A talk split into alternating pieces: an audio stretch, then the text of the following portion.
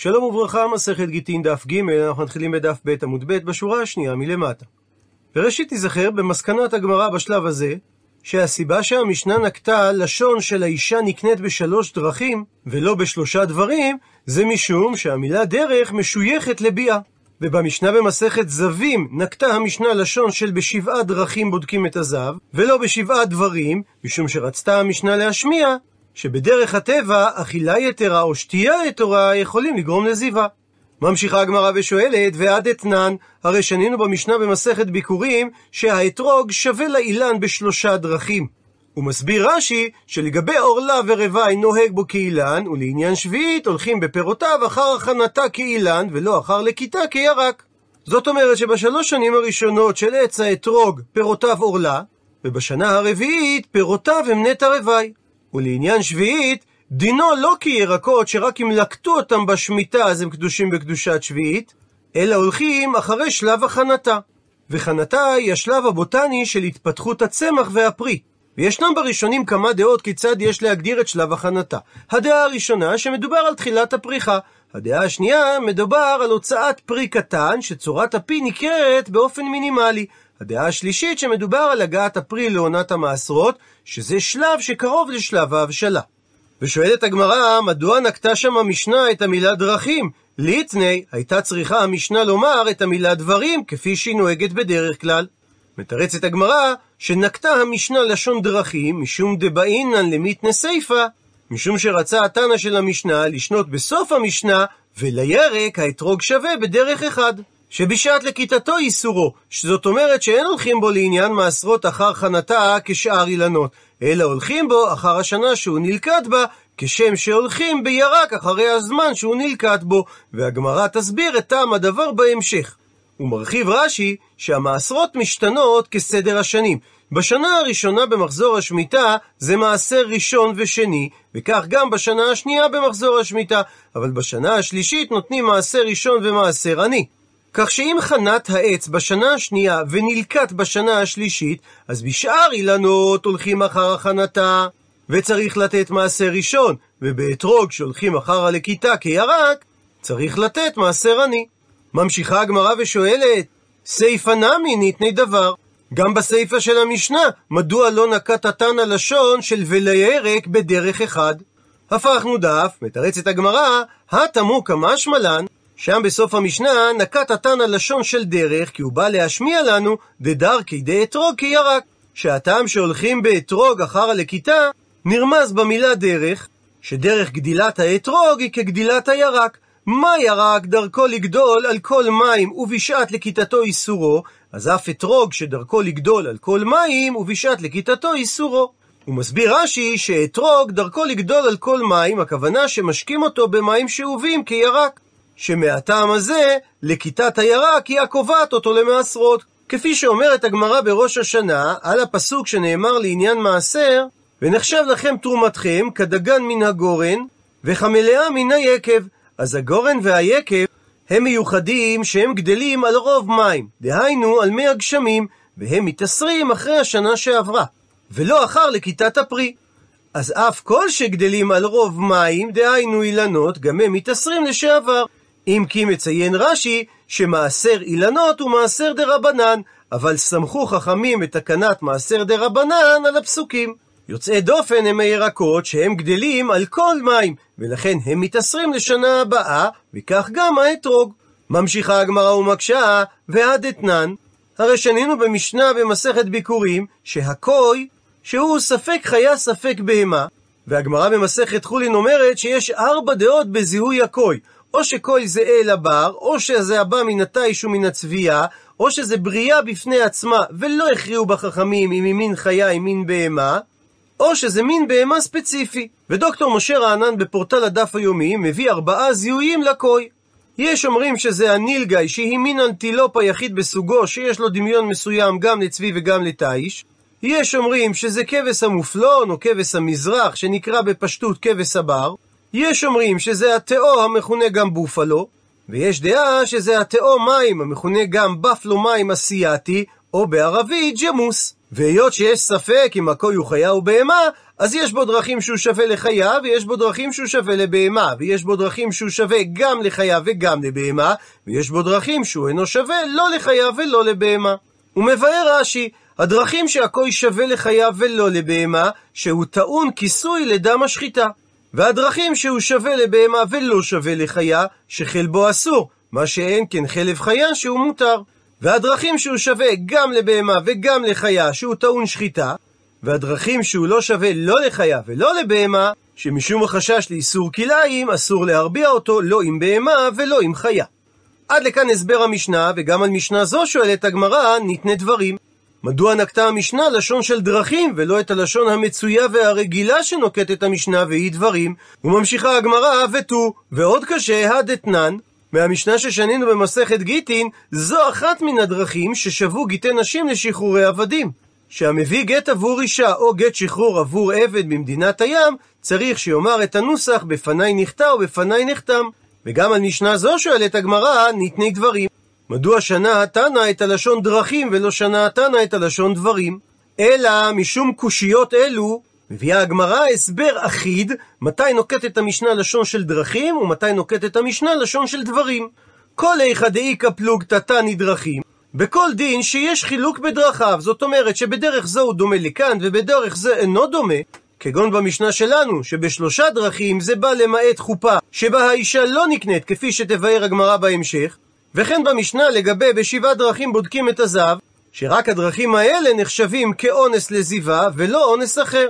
וכן במשנה במסכת גיטין, שרק בדרך הזה שווה הדין בין גיטי נשים לשחרורי עבדים, ולא כאשר הוא אומר, תנו גט זה לאשתי ושטר שחרור זה לעבדי, שאז הבעל יכול לחזור בו בגט, אבל אינו יכול לחזור בו משחרור העבד, מפני שזכין לו לאדם שלא בפניו.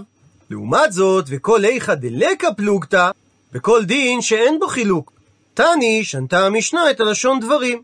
ומביאה הגמרא סייעתא להסבר זה, די קנמי, גם יש לדייק כך, דקתני סיפא, מלשון המשנה בסופה, שרבי אליעזר אומר, אתרוג שווה לאילן לכל דבר. שמע מינה, אז מכאן ניתן להסיק, שכאשר מדובר על דין שאין בו חילוק, שנה התנא לשון של דבר.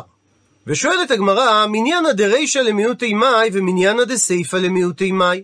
המניין שנקטה המשנה בהתחלה, שהאישה נקנית בשלושה דרכים, והמניין שנקטה המשנה בסופה, שהאישה קונה את עצמה בשתי דרכים, איזה דין זה בא למעט? שהרי המשנה פירטה את שלושת הדרכים שבהם האישה נקנית, והמשנה גם פירטה את שני הדרכים שבהם האישה קונה את עצמה, ואני יודע לספור עד שתיים ועד שלוש, אז ממילא, זה שהמשנה ציינה במפורש את המניין, זה בהכרח בא למעט דבר מסוים. מתרצת הגמרא, מניין הדרישא בא למיעוטי חופה. שרק בשלושה דרכים האישה נקנית, וזה בא למעט שאם מסרה אביה לחופה לשם קידושין, היא אינה מקודשת בכך. מקשה הגמרא, ולרב הונא דאמר שחופה קונה מקל וחומר, כפי שתבאר הגמרא באריכות בדף ה', אז מניינא דרישא למיעוטי מאי. לשיטתו של רב הונא, המניין שמפורט בתחילת המשנה, מה הוא בא למעט? עונה על כך הגמרא שלשיטת רב הונא זה בא למיעוטי חליפין. קניין חליפין הוא סוג קניין להעברת בעלות על חפץ המתבצע בין הקונה והמקנה על ידי החלפת חפץ. יש שני סוגים של קניין בחליפין, רש"י מציין לקניין סודר, שהקונה נותן חפץ כלשהו לידי המקנה, יש אומרים שהמקנה נותן חפץ לידי הקונה, וזה לשם חלות ההקנאה. הקניין הזה מתבצע על ידי כלי, אפילו אם הוא אינו שווה פרוטה, ובדרך כלל היה נעשה בסודר, כאשר על הסודר להיות לכל הפחות בגודל של שלוש אצבעות על שלוש אצבעות, וזה היה הקניין הראשון שהיו ישראל רגילים לקנות בו. ומבארת הגמרא מדוע היה צורך למעט את קניין החליפין, מפני שסלקא דעתך אמינא, היה עולה על דעתך לומר, הואיל וגמר, למדנו גזירה שווה, כיחה כיחה, משדה עפרון, שכשם שקונים שדה בכסף, כך גם אישה נקנית בכסף, אז היינו יכולים גם לומר, מה שדה מקניה בחליפין, אף אישה נמי מקניה בחליפין. שכשם ששדה נקנה בקניין חליפין, כמו שכתוב במגילת רות, וישלוף נעלו, ושם מדובר על פעולה לקניין השדה, אז אולי באותו אופן, אישה גם היא תהיה נקנית בקניין חליפין. כמה השמלן, באה תנא להשמיע לנו על ידי המניינה דרישא, שלא ניתן לקדש אישה על ידי קניין חליפין. מקשה הגמרא ואימה הכי נמי, ותאמר שכך גם ניתן יהיה לקדש אישה על ידי קניין חליפין, מדוע בעצם הדבר אסור? מתרצת הגמרא שהסיבה שהדבר אסור, מפני שחליפין יתנאו בפחות משווה פרוטה. שקניין חליפין ניתן לבצע בכלי אף על פי שהוא אינו שווה פרוטה, ואישה בפחות משווה פרוטה, הפכנו דף לא מקניה נפשה. לא מוכנה להקנות את עצמה שגנאי הוא לה, ומהסיבה הזו בטלה לה לתורת חליפין בקידושין. כך שאפילו אם הוא מבצע את החליפין בכלי שיש בו שווה פרוטה, עצם השימוש בלשון של קניין חליפין אינו מועיל לקידושי האישה, עד שהוא יביא לה את זה בתורת לשון של קניין, או כיחה, או קידושין. הוא מקשה תוספות בסוף העמוד הקודם על פירוש רש"י, שקשה לרבנותם. שאם שמשום זה גנאי לה, לכן בטלה תורת חליפין, אז במקרה שהאישה פשטה ידה וקיבלה את הקידושין, אז היא תתקדש גם בפחות משווה פרוטה? והתוספות מציין שאלות נוספות, ובסופו של דבר הוא אומר, לכך נראה לרבנו תם, שגרסת הגמרא צריכה להיות בפחות משווה פרוטה לא מקניה. והוא לא גורס שהיא לא מקניה נפשה. כך שהקידושין לא חלים בגלל שהאישה מקפידה בדבר, אלא משום שלמדנו גזירה שווה כיחה כיחה משדה עפרון, ושם נאמר כסף, ופחות משווה פרוטה לא נקרא כסף. עד לכאן הסבירה הגמרא מה בא ללמד המניינא דרישא. וממשיכה הגמרא ואומרת, מניינא דסייפא בא למיעוטי חליצה. שגם אם בוצע טקס החליצה בין האיש לאשתו, האישה לא מגורשת בכך. והיה צריך למעט את הדבר, מפני שסלקא דעתך אמינא. היה עולה על דעתך לומר, תהיתי בקל וחומר מיבמה. שתלמד שפעולת החליצה מועילה לגרש אישה בקל וחומר מיבמה באופן הבא. מה יבמה שאינה יוצאה בגט מזיקת הייבום, ובכל זאת היא יוצאה בחליצה מהזיקת ייבום, אז זו אישה שהיא לא יבמה, אלא היא נשואה באופן רגיל, שיוצאה בגט מבעלה, אינו דין שיוצאה בחליצה מבעלה. לכן, כמה השמלן, באה תנא להשמיע לנו על ידי מניינא דסייפא, שאישה יוצאה מבעלה רק בשתי דרכים, דהיינו בגט ובמיתת הבעל, ולא בחליצה. ושואלת הגמרא, ואימה החנמי, ותאמר שכך גם הדין שאולי באמת היא יוצאת על ידי חליצה. מבארת הגמרא שאישה לא יוצאת על ידי חליצה, מפני שאמר קרא, כתוב בפסוק, נקרא בפנים, כי ייקח איש אישה ובעלה, והיה אם לא תמצא חן בעיניו כי מצא בערווה דבר, וכתב לה ספר כריתות ונתן בידה, ושילחה מביתו. ומלשון הפסוק ספר כריתות, משמע שדווקא ספר כורתה מבעלה, ואין דבר אחר כמו חליצה כורתה מבעלה. ציטוט מהמשנה שאמרה שהאישה נקנית בכסף. ושואלת הגמרא, מנהלן, מה המקור לדבר? ומעיר רש"י, שכאן היא עיקר הסוגיה, מה המקור לכך שאישה נקנית בכסף, ובדף ב' הדבר הוזכר בדרך אגב, כחלק מהתשובה, מדוע נקטה המשנה לשון של קניין. ותו, ועוד שואלת הגמרא, הדתנן, מה ששנינו במשנה במסכת כתובות, שהאב זכאי בביתו בקידושיה בכסף בשטר ובביאה, זאת אומרת, מסביר רש"י, שבקידושי כסף, הכסף יהיה של האבא. בקידושי שטר, הוא מקבל את השטר. ובקידושי ביאה, הוא מוסרה לביאה בעל כורחה. והמשנה שם מדברת על קטנה או על נערה. כאשר הגדרת קטנה זה עד גיל 12, והגדרת נערה זה מגיל 12 עד גיל 12 וחצי. ועל המשנה בכתובות שואלת הגמרא שתי שאלות. שאלה ראשונה, כפי ששאלה כבר הגמרא על המשנה שלנו, מנלן דמיקניה בכסף, מה המקור לכך שאישה נקנית בכסף? ושאלה שנייה, ומנלן וכסף דאבוהו. ומה המקור לכך שהאב זכאי לקבל את הכסף כאשר מדובר על בת קטנה או על נערה? עונה על כך, אמר רב יהודה שאמר רב, דאמר קרא, שכתוב בפסוק נקרא בפנים, ואם שלוש אלה לא יעשה לה, ויצאה חינם אין כסף. הוא מבאר רש"י שהפסוק הזה נאמר לגבי אמה עברייה, שהיא יוצאת מרשות האדון שלה, כאשר היא מביאה סימני נערות. ויכלה התורה לכתוב, ויצאה חינם, ולא הייתה צריכה לומר אין כסף. שהרי לבד אני מבין שאם היא יצאה חינם, אז כנראה שלא היה שם כסף. אלא כתבה התורה אין כסף, כדי שנדרוש אין כסף לאדון זה, אבל יש כסף לאדון אחר. ומה ניהו ועל מי מדובר זה האב, שאין כסף לאדון זה כאשר היא יוצאת ממנו בסימני נערות, אבל יש כסף לאדון אחר, שזה האבא, כאשר היא יוצאה ממנו, דהיינו היא מתקדשת למישהו בעודה נערה. מקשה על כך הגמרא ואימא לדידה. אולי נאמר שהכסף כאשר היא מתקדשת בעודה נערה הולך אליה ולא לאבא. שהרי לא כתוב בפסוק אין לו כסף, דהיינו לאדון שלה, שאז אכן אפשר היה לדייק, אין כסף לאדון זה, אבל יש כסף לאדון אחר.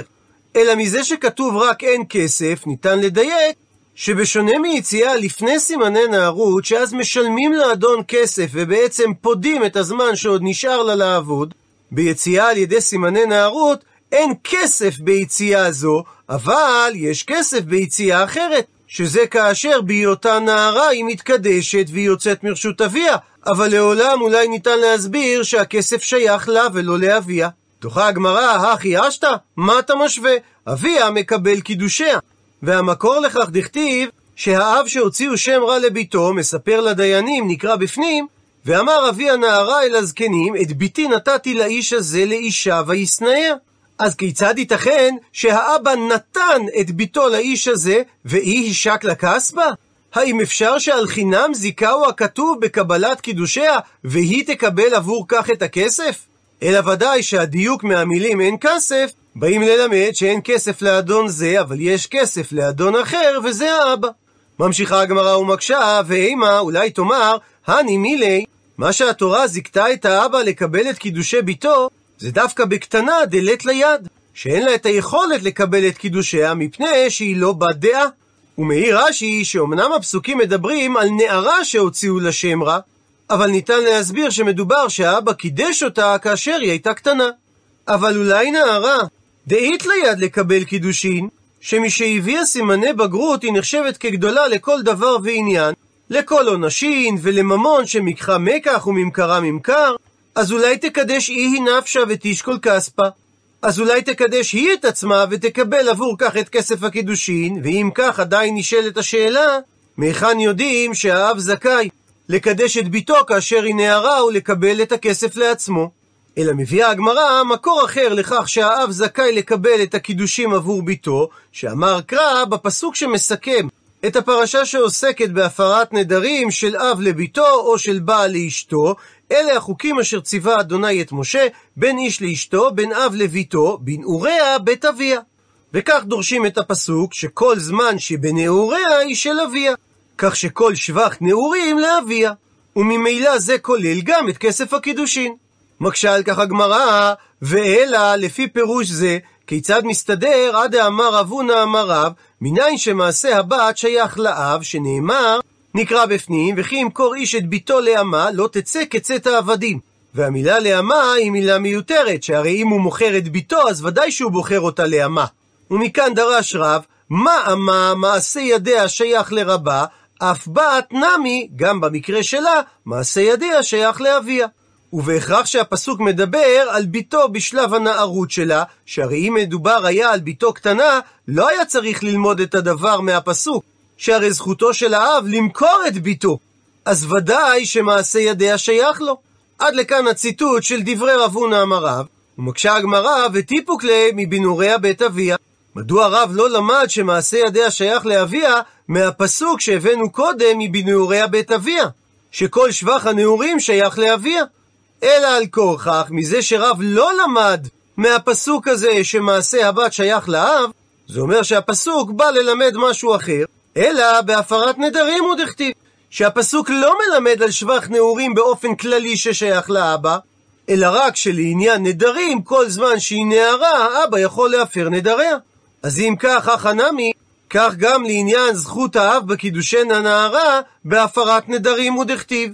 וממילא לא ניתן ללמוד מהפסוק הזה שהאב זכאי לקבל את כסף קידושי ביתו הנערה. ומציעה הגמרא, וכי תימא נילף מיני? אז אולי תאמר שנלמד מהפסוק הזה בנעורי הבית אביה, שכשם שהאב זכאי להפר את נדרי ביתו הנערה, כך הוא זכאי לקדש את ביתו הנערה ולקבל את כסף הקידושין.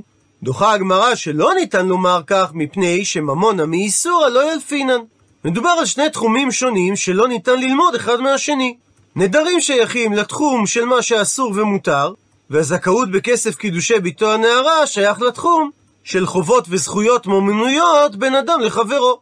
וממשיכה הגמרא, וכי תימא, אז אולי תאמר, שנאלף מקנסה, שנלמד שהאב זכאי בכסף קידושי ביתו הנערה, מזה שהוא זכאי לקבל את כסף קנסה, שמי שאונס אותה או מפתה אותה, צריך לשלם לאבי הקנס בשווי 50 כסף.